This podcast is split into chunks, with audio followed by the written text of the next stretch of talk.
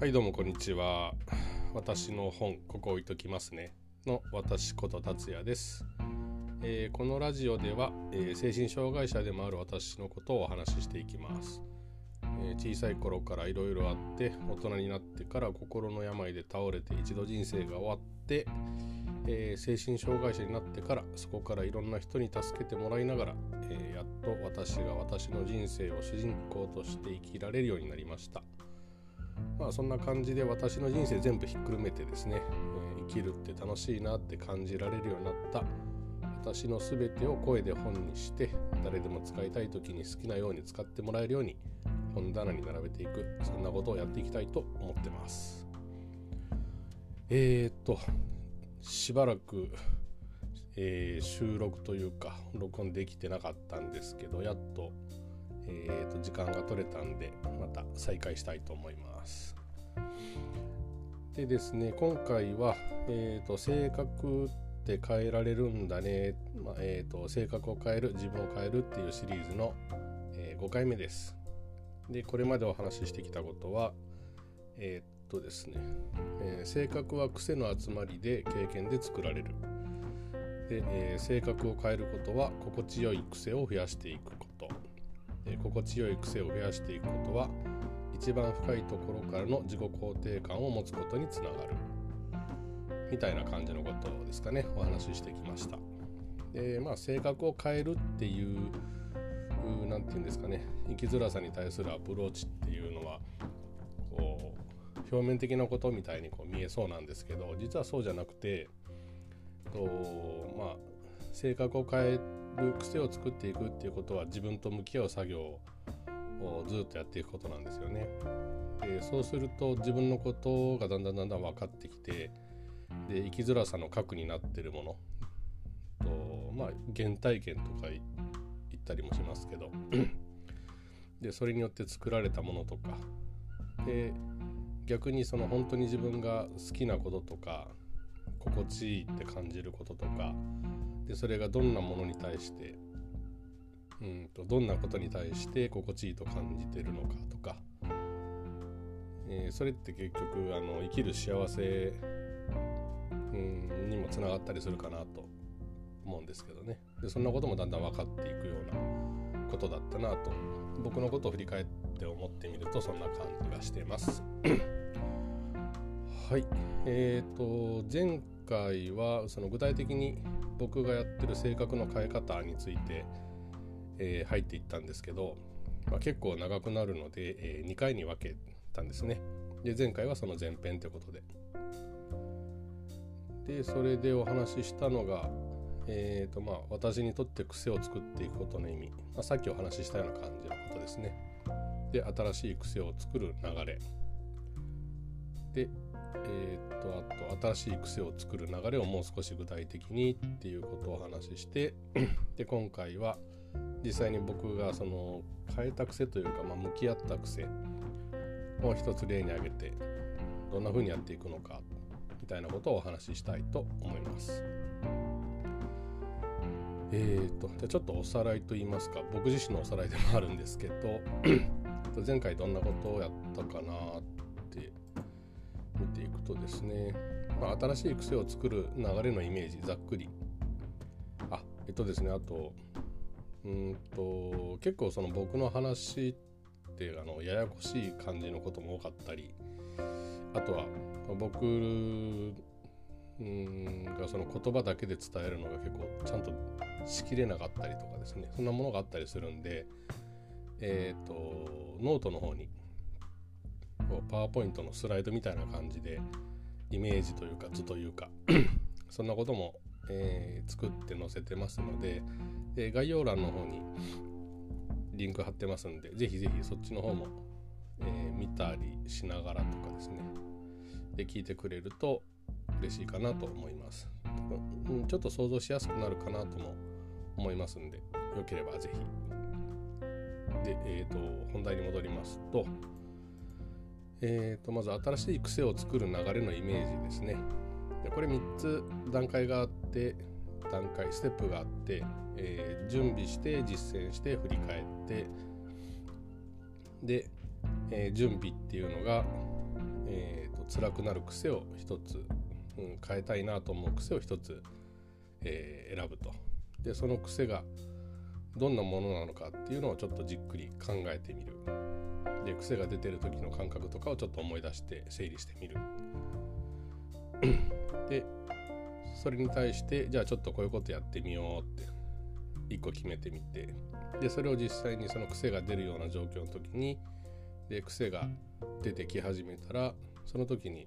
あじゃあちょっとあれ用意しといたからやってみようみたいな感じで今までやったことないような行動だったり捉え方だったりまあいろいろそんなことやってみて。でその結果どうだったかっていうのを振り返る。で心地いい感覚があればそれを繰り返して癖にしていく。新しい癖にしていく。でなければ、えーとまあ、準備の方に戻って。でまた、えーと、癖に対する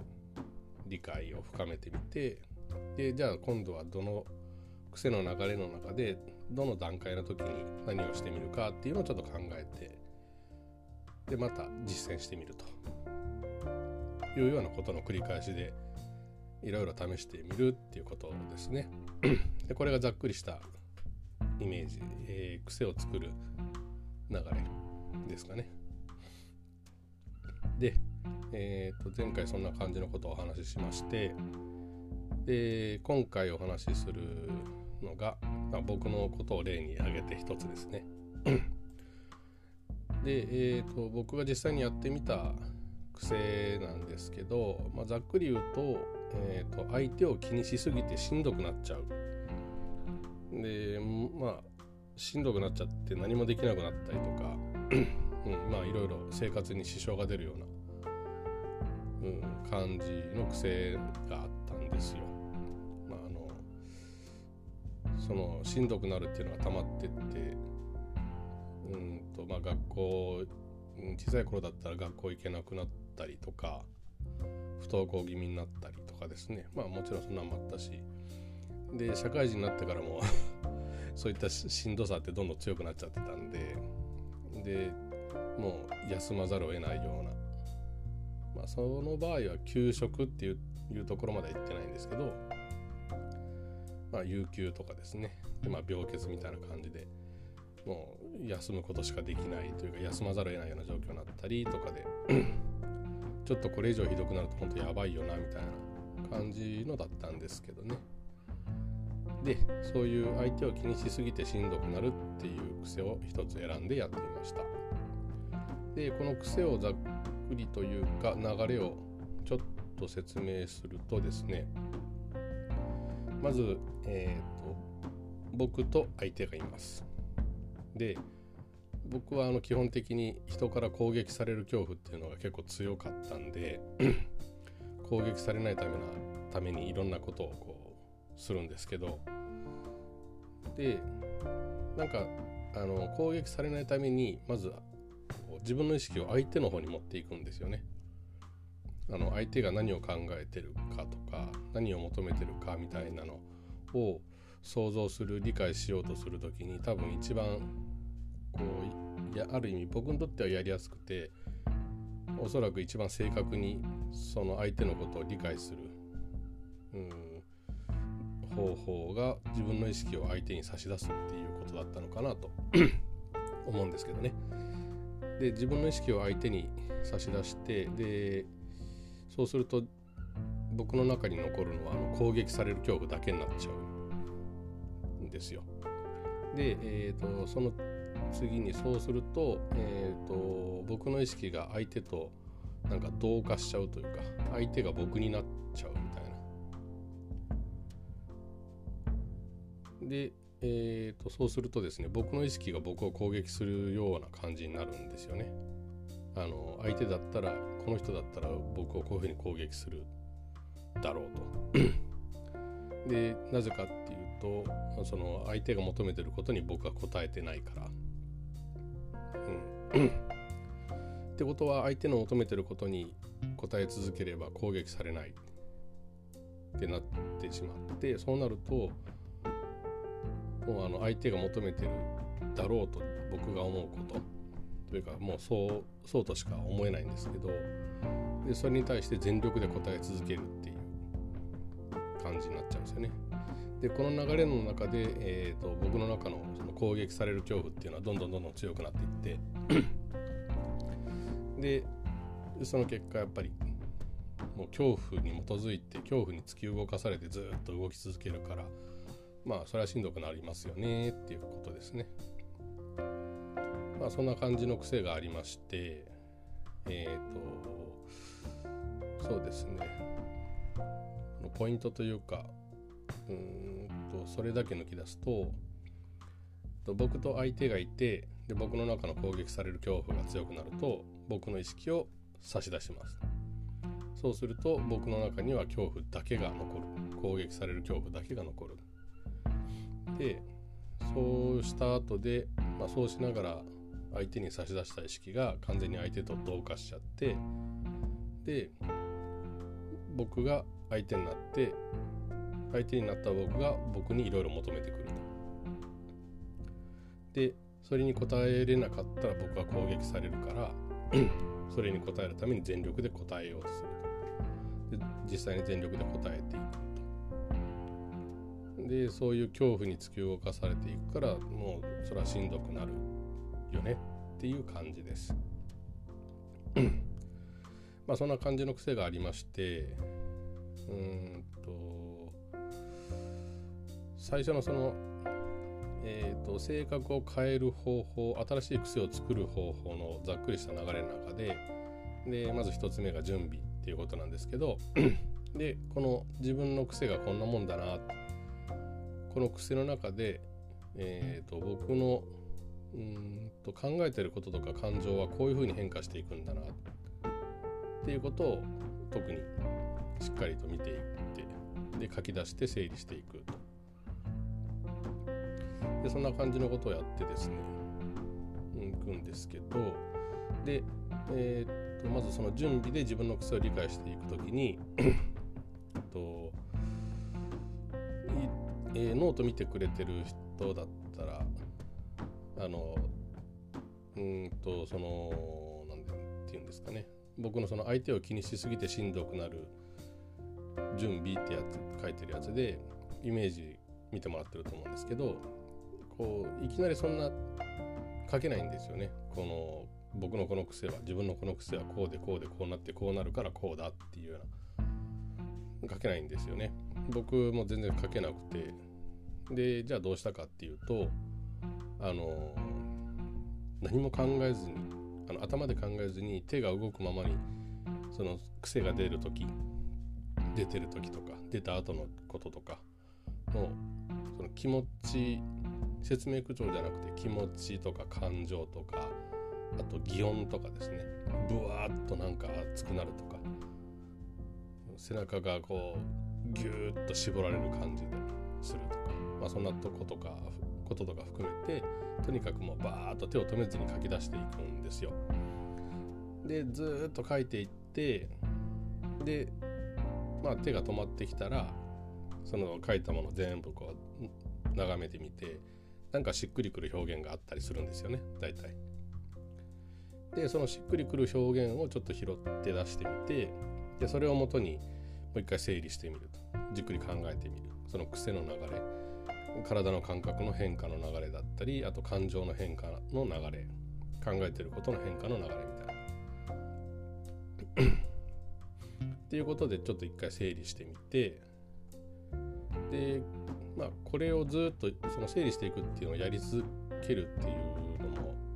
あの自分と向き合う自分を理解する上で、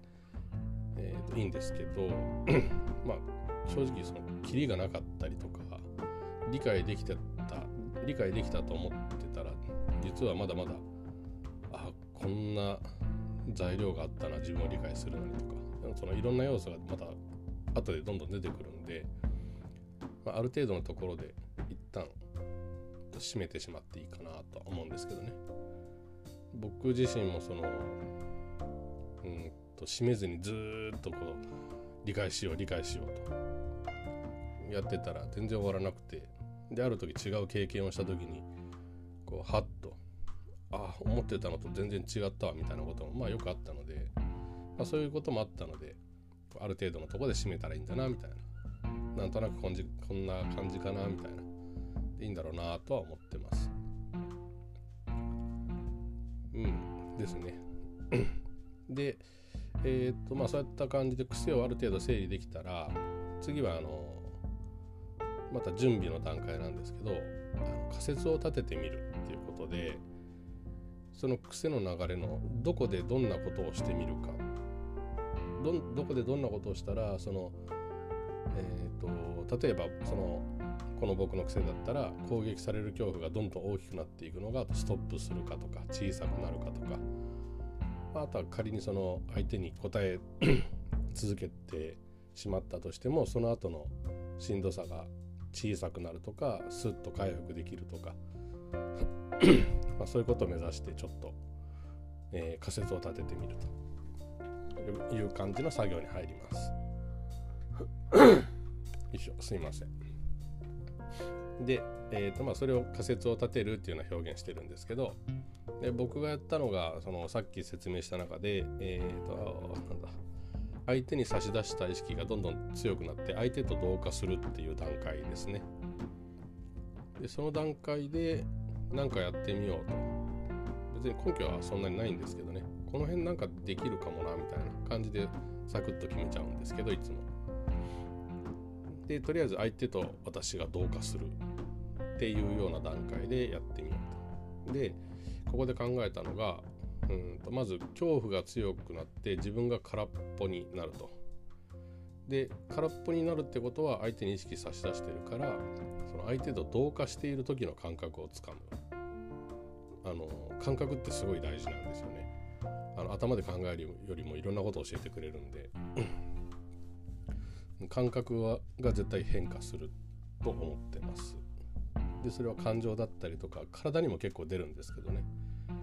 こう緊張したりとか頭がのぼせたりとかあとはこう視野がものすごく狭くなる目に映ってるのにそれを認識できなくなるとかまあいろいろあってで、えー、と相手と同化している感覚をつかむっていうことをまずやってみようと。であ今同化してるなっていうのを、えー、と認識するためにはじゃあどうしたらいいのかなと。で相手の外見に意識を向けてみようと。相手の外見に意識を向けて相手と僕が同じ人間というか一つの人間一人の人間じゃなくて、えーと、僕とこの人は違う人なんだっていうことをちゃんと認識し直すというか。でそのやり方としてえっ、ー、とですね。まあ資料の方に書いてるんですけどノートの方にですね。相手の外見に意識を向けて私とこの人は違う人っていうことを認識する。で本当は同化していないっていうことに気づく。っていうことをやってみようと。で相手の外見に意識を向けるっていうのはもう本当細かいことなんですけど、単純に、えー、まずは例えば相手が女性だったら俺男この人女の人とかいうところから始まってじゃあそうですね。その女性を、うん、女性をちょっと上げていろいろ上げて、えー、と違うところ行っていくと 髪の長さが違う。髪の色が違う。で身長が違う。であとは、まあ、鏡でいつも見てる自分の顔と見比べてとかもするんですけど想像して、まあ、目の離れてる距離が違う。あと口角の上がり方が違う。とかですね。で肌の色が違う。あとは こう眼鏡をかけてたら俺眼鏡かけとる。この人眼鏡かけてないとかもあるし。であとはあのもう服もそうですね。あ俺今日は半袖の T シャツ1枚。この人 T シャツの上に半袖のシャツ着てるとか。この人今日ワンピース着てるとか。で服の色で素材とかですね。でこの人ネイルしてる俺してないとか。で靴のサイズああこの人俺より小さいとか。俺大きいこの人小さいみたいな。っていうことをもう細かくとにかく何でもいいんでどんどんどんどん頭の中でこう違うところを言葉にしていくみたいなことをやってみようと。まあそうやってその違う、自分とこの人は違う人っていう証拠をいっぱい積み上げるみたいな。バーって積み上げてってでそうするとこの人とと自分は違う人あ違う人だ同化してないわってなんかそんな風に気づくかもしれんなみたいな。でそうすると違う人っていうのが認識できたら差し出しちゃってた意識にもも、えー、それも自覚できるかなと思ったんですね。あ違う人なのに俺この人に意識差し出しちゃってる今みたいな同化してる、うん、同化してるような形に見える。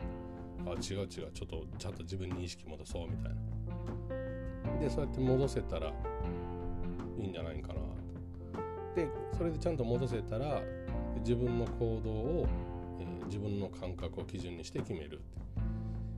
でどういうことかっていうと相手が求めているであろうと思うことに対して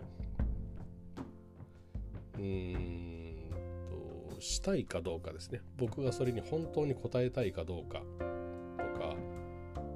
答える余裕があるかなとか その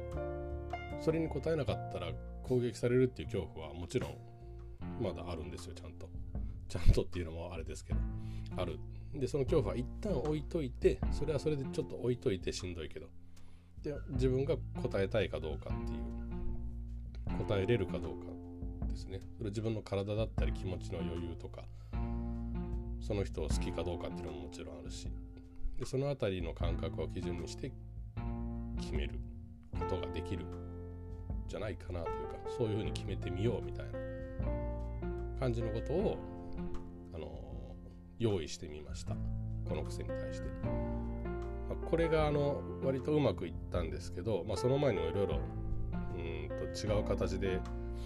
仮説を立ててみたりしてうまくいってないっていうことも多分いっぱいあったなと思うんですけどね。この癖に対して、はい、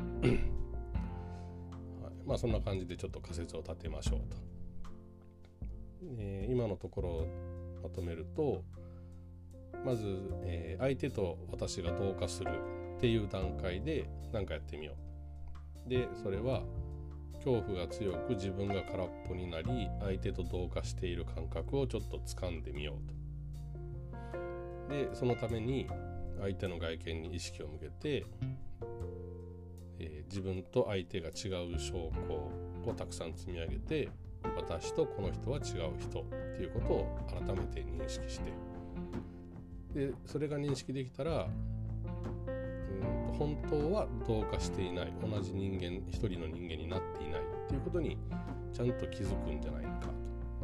と。でそうしたら違う人間なんだからいやいやじゃあ自分の意識はちゃんと自分に戻せる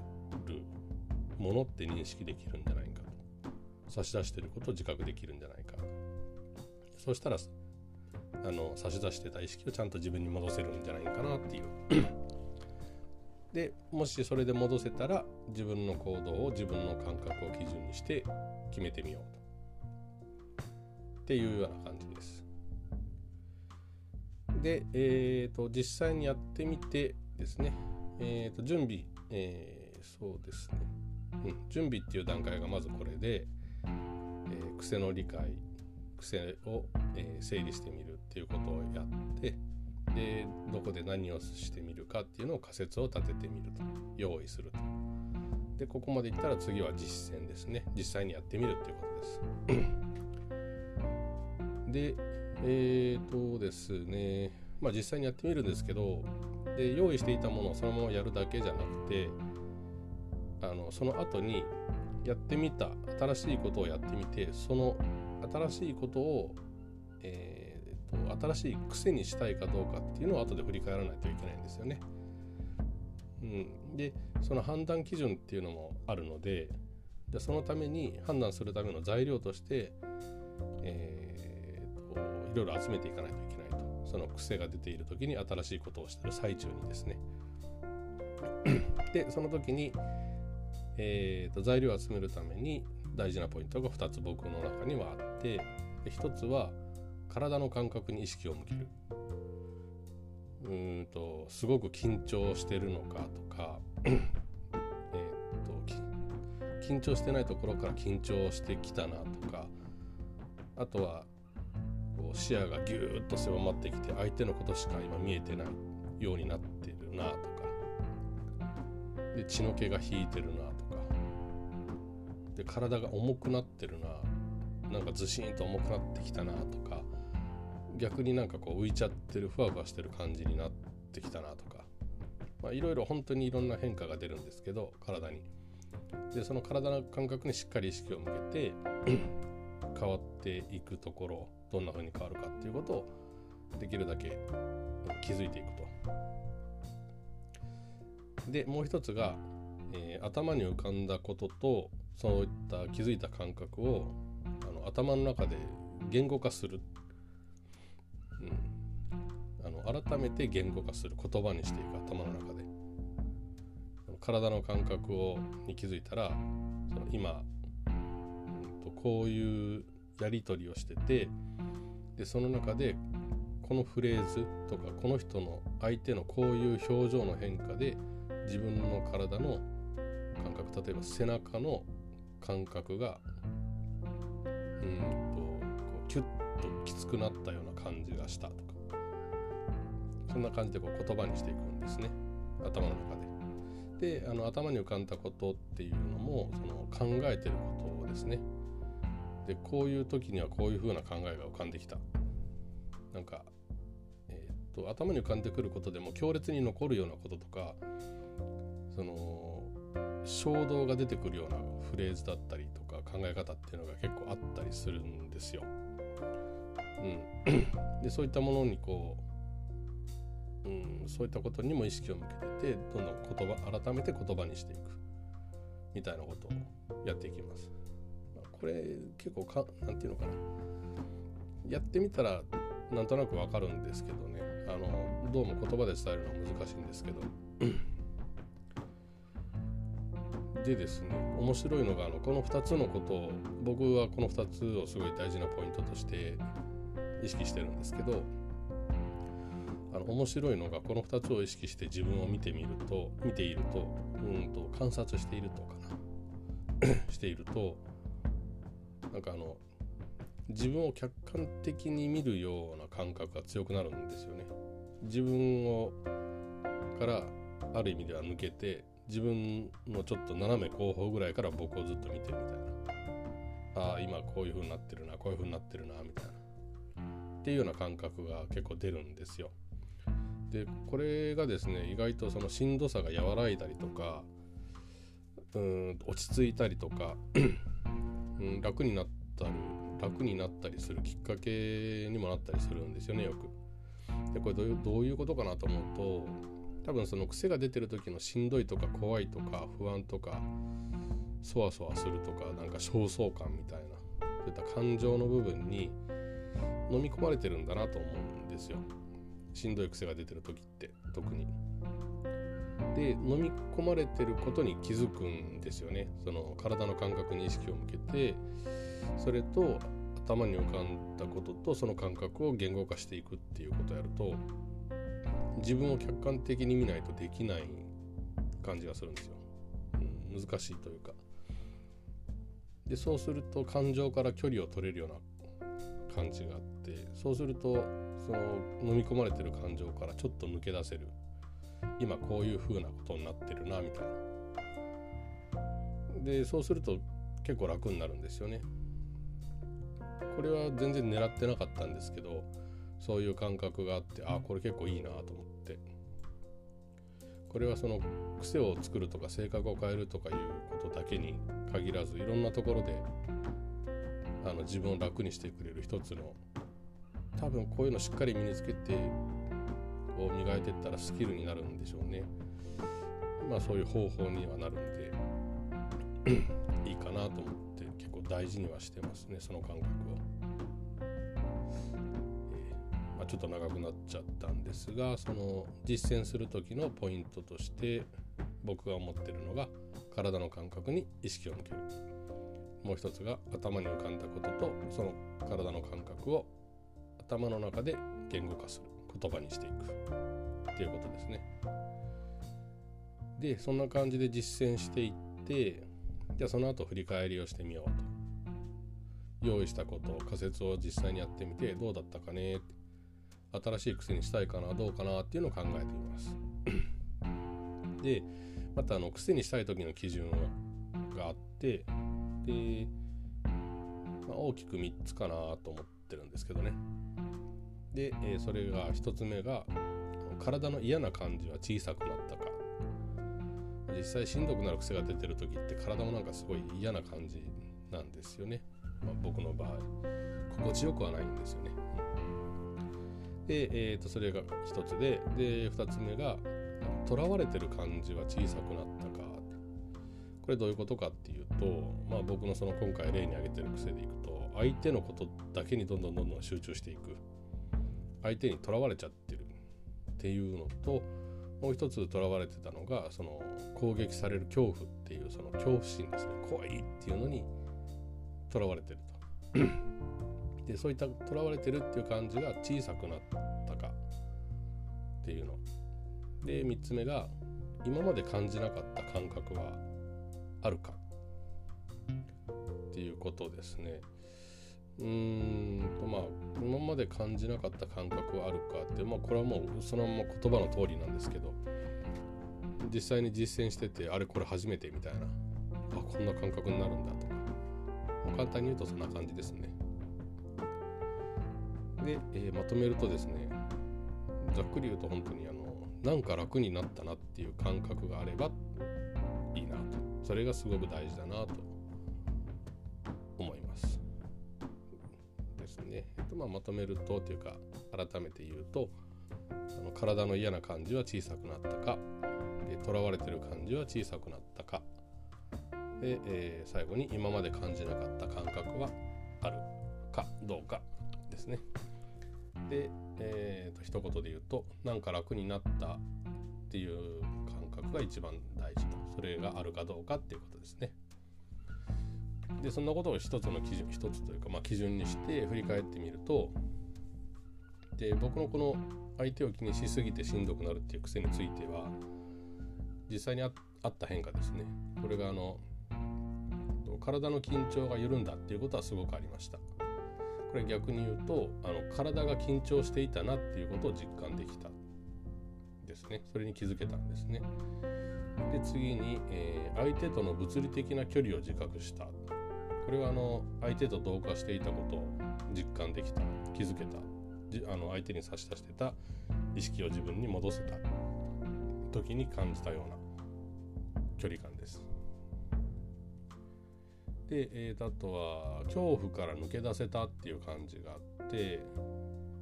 うんと、まあ、自分に意識をこう戻した時に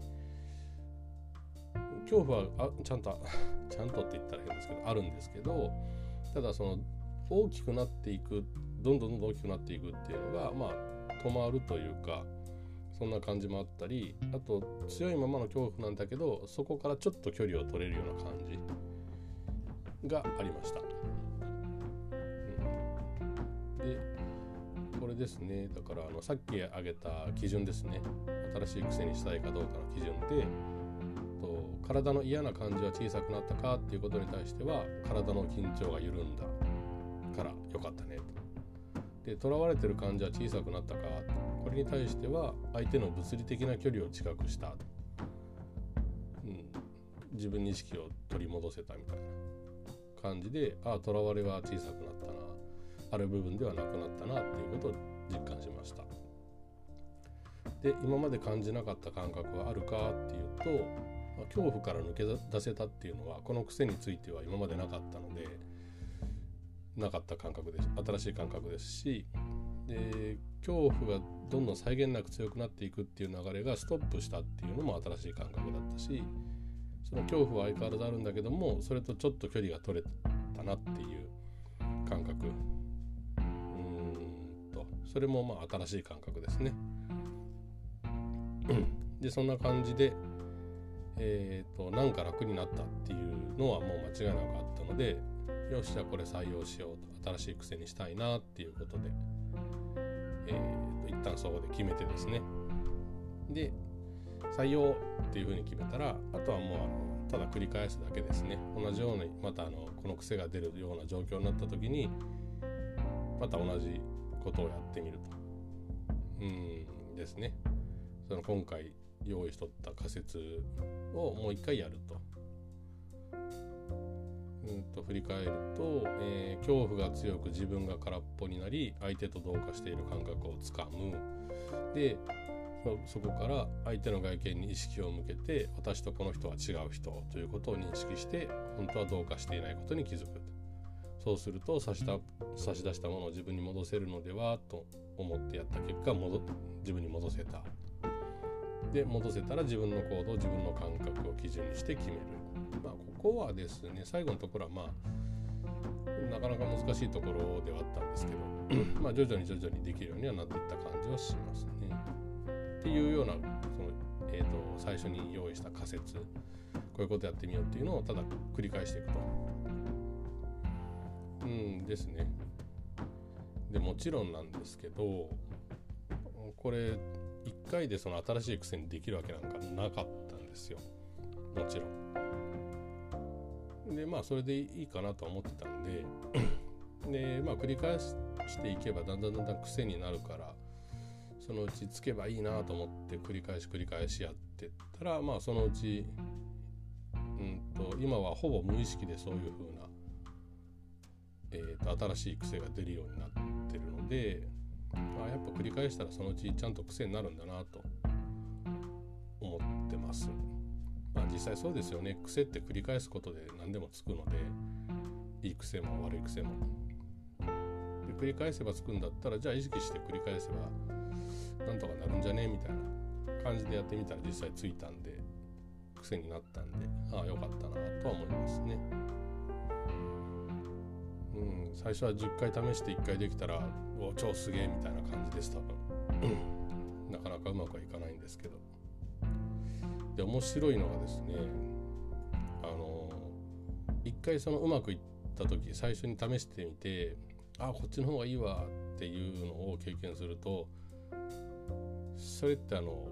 心も体もそのあいいわっていう感覚をなんかすごく覚えてるんですよ。でそうするとその、えーと、変えたい癖古い方の癖をやってしまった時、しまった。まあそれが普通に出るんですけどそれが出た時にあ違う違うこっちよりもその新しい癖の方が俺心地いいからあっちの方がいいんだっていう風にあの心と体が勝手に反応してくれるというかですね、うん、そんな感じなんか衝動みたいなものが結構出ることがよくあって、うん、だから頭だけじゃなくて心と体もなんかしっかりこう同じ方向いてくれてしかも背中を押してくれてる、というか引っ張ってくれてるような感じがあってなのであの新しい癖あこれさ癖にしようと思ってそこから繰り返すぞってなった時に割とあの一回やってできなくてもそのあんまり諦める感じが出てこないなっていうのはすごく感じてます。やってみてうまくいけばいいしダメでもいやいやもうあの新しい方が心地いいしみたいな。あっちの方やろうみたいな、うん、ですかね、まあ、そんな感じで。結構あの一度いいいい感じ。心地よさを感じてしまうと。あとはもう流れに流れに乗ったようなもんだと思うので。意外となんとかなるなというふうに感じてます。はい、まあそんな感じですかね。と。なので、えー、今回お話ししたその実際に僕がやったことというか例にしてあげたことをもう一回ちょっと整理しますとえー、っとですね。まず準備で、えー、変えたい癖を一つ選ぶと。でその癖を、えー、整理する。いろいろもうバーって書き出したり何だったりイラストを描いたり、まあ、色だったり音だったり何でもいいんですけどバーって書き出してってしっくりくるワードキーワード的なものとかそういったものをこう拾ってでなんとなくこんな感じかなっていうふうに感情の流れ行動の流れ思考の流れみたいなのをちょっと書いてみる整理してみる。である程度それをやったらじゃあこの癖の流れの中のどの段階でどんなことをするかっていう仮説を立てるっていうことをまずやりますこれが準備ですね。でその次に準備ができたら、えー、実際にその癖が出る状況の時出た時にやってみる用意したもの仮説をやってみると。でやってみる時に、えー、僕がすごく大事だなと思うことが2つあってそれが体の感覚に意識を向ける緊張したりとかなんかこわばったりとか逆に緩んだりとかとかあの頭が痛くなったりすることもあるしまあその辺りで体の感覚に意識を向ける。でもう一つが頭に浮かんだこととその体の感覚を頭の中で言語化する。自分を客観的に見るっていう視点が結構必要になってくるんですけどそれを意識してやってみると。そうすると苦しい感情に飲まれているところから抜け出せることもあったりするからいいねっていう話。でその実践をしたら今度は振り返りですね。で振り返ってみて良ければ新しい癖にする。でなんか違うなと思ったら準備に戻ってもう一回何か考えてやってみる。っていうことに行くんですけどじゃあ新しい癖にしたい時、うん、新しい癖にしたいっていう時の基準が必要だよねっていうことでで僕の中での基準は3つあって体の嫌な感じは小さくなったかとらわれてる感じは小さくなったか今まで感じなかった感覚はかどうか。でもうシンプルに一言で言うとなんか楽になったっていう感覚がすごく大事。それがあるかどうかですね。で僕がそのやった、えー、相手を気にしすぎてしんどくなるっていう癖に対してやなんかやってみてその結果振り返ってみるとどんな変化があったかっていうので、まえー、体の緊張が緩んだ相手との物理的な距離を自覚した恐怖から抜け出せた。っていう3つがあって、まあ、これはもうなんか楽になったって確実に言えるものだったのでじゃあこれを癖として新しい癖として採用しようこれを癖にしていこうと。っていうふうに、えー、一回区切り、うん、区切りがつきました。うん、で採用したのであとはもう繰り返し繰り返しやってってあの無意識で出てくるその新しい癖が出てくるところまで持っていくっていうだけの話だなという感じですね。であくまでもこれって、えー、癖は繰り返してつくもんなんでどんなことでも。だから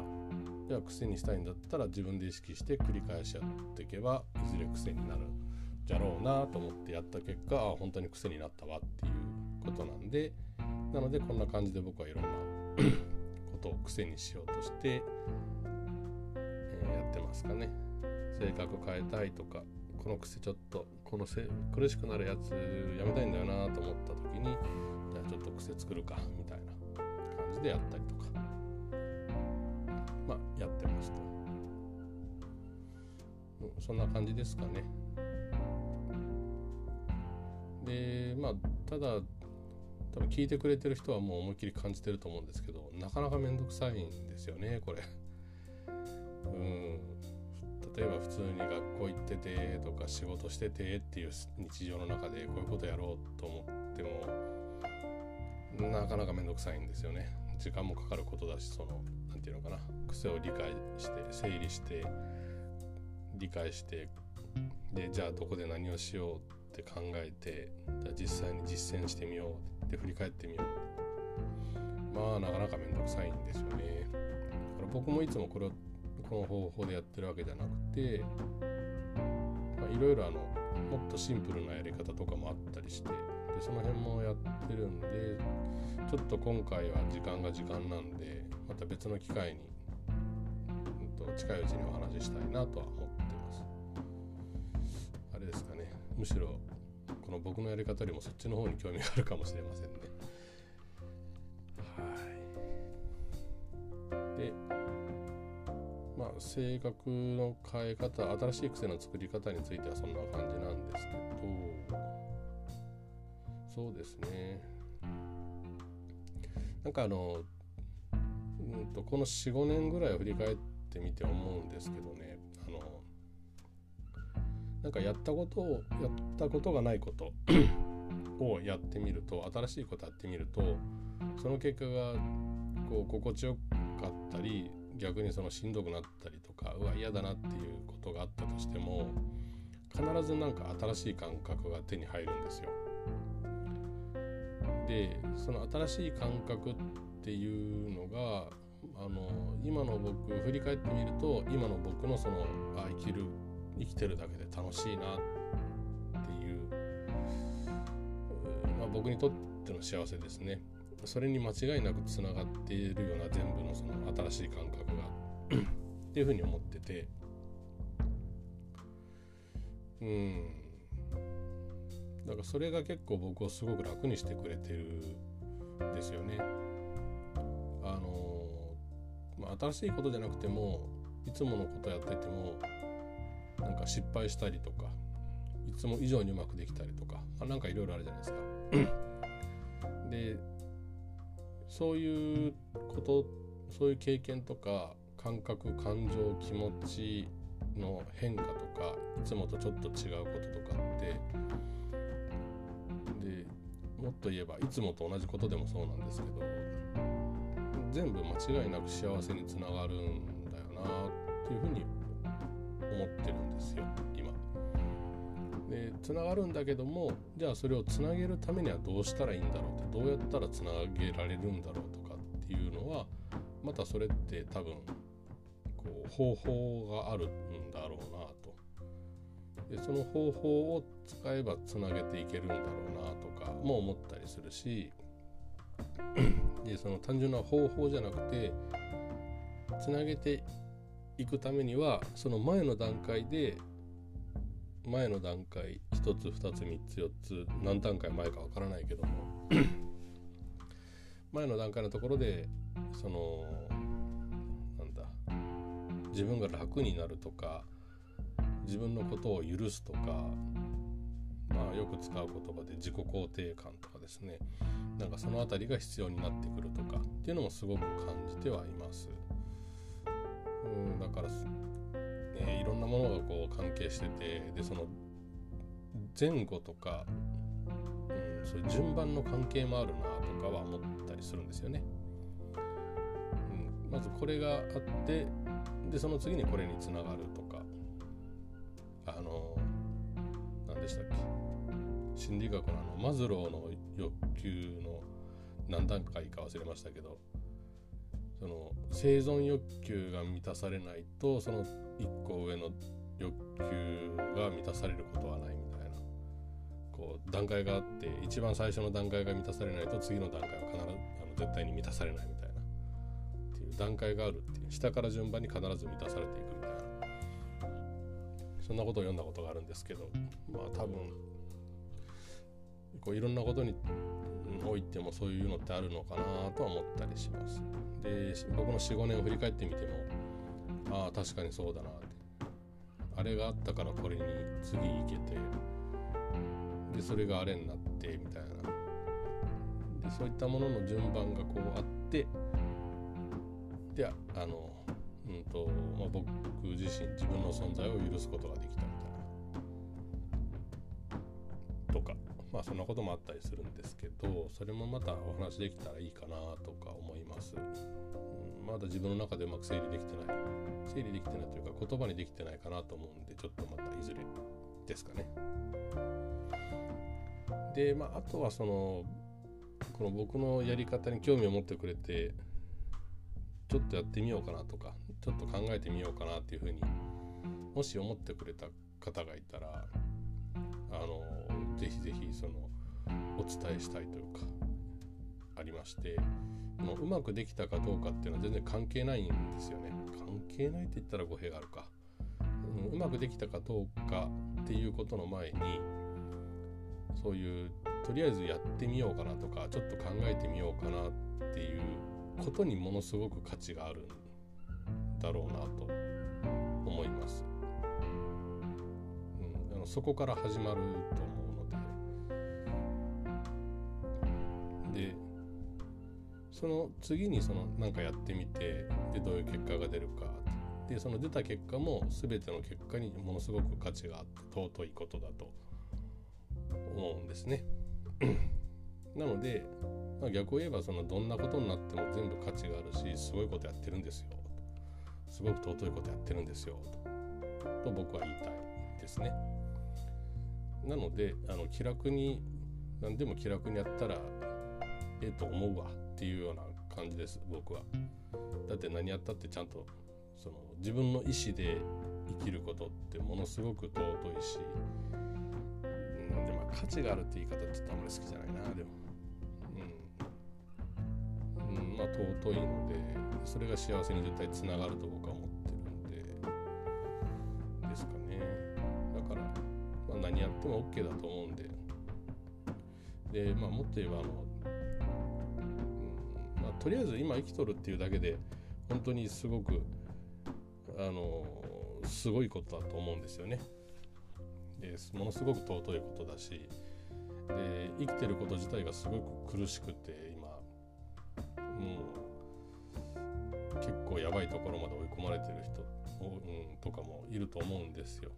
でもとりあえず生きとるっていうだけで本当にすごいことをやってると思うんでうんみんなあの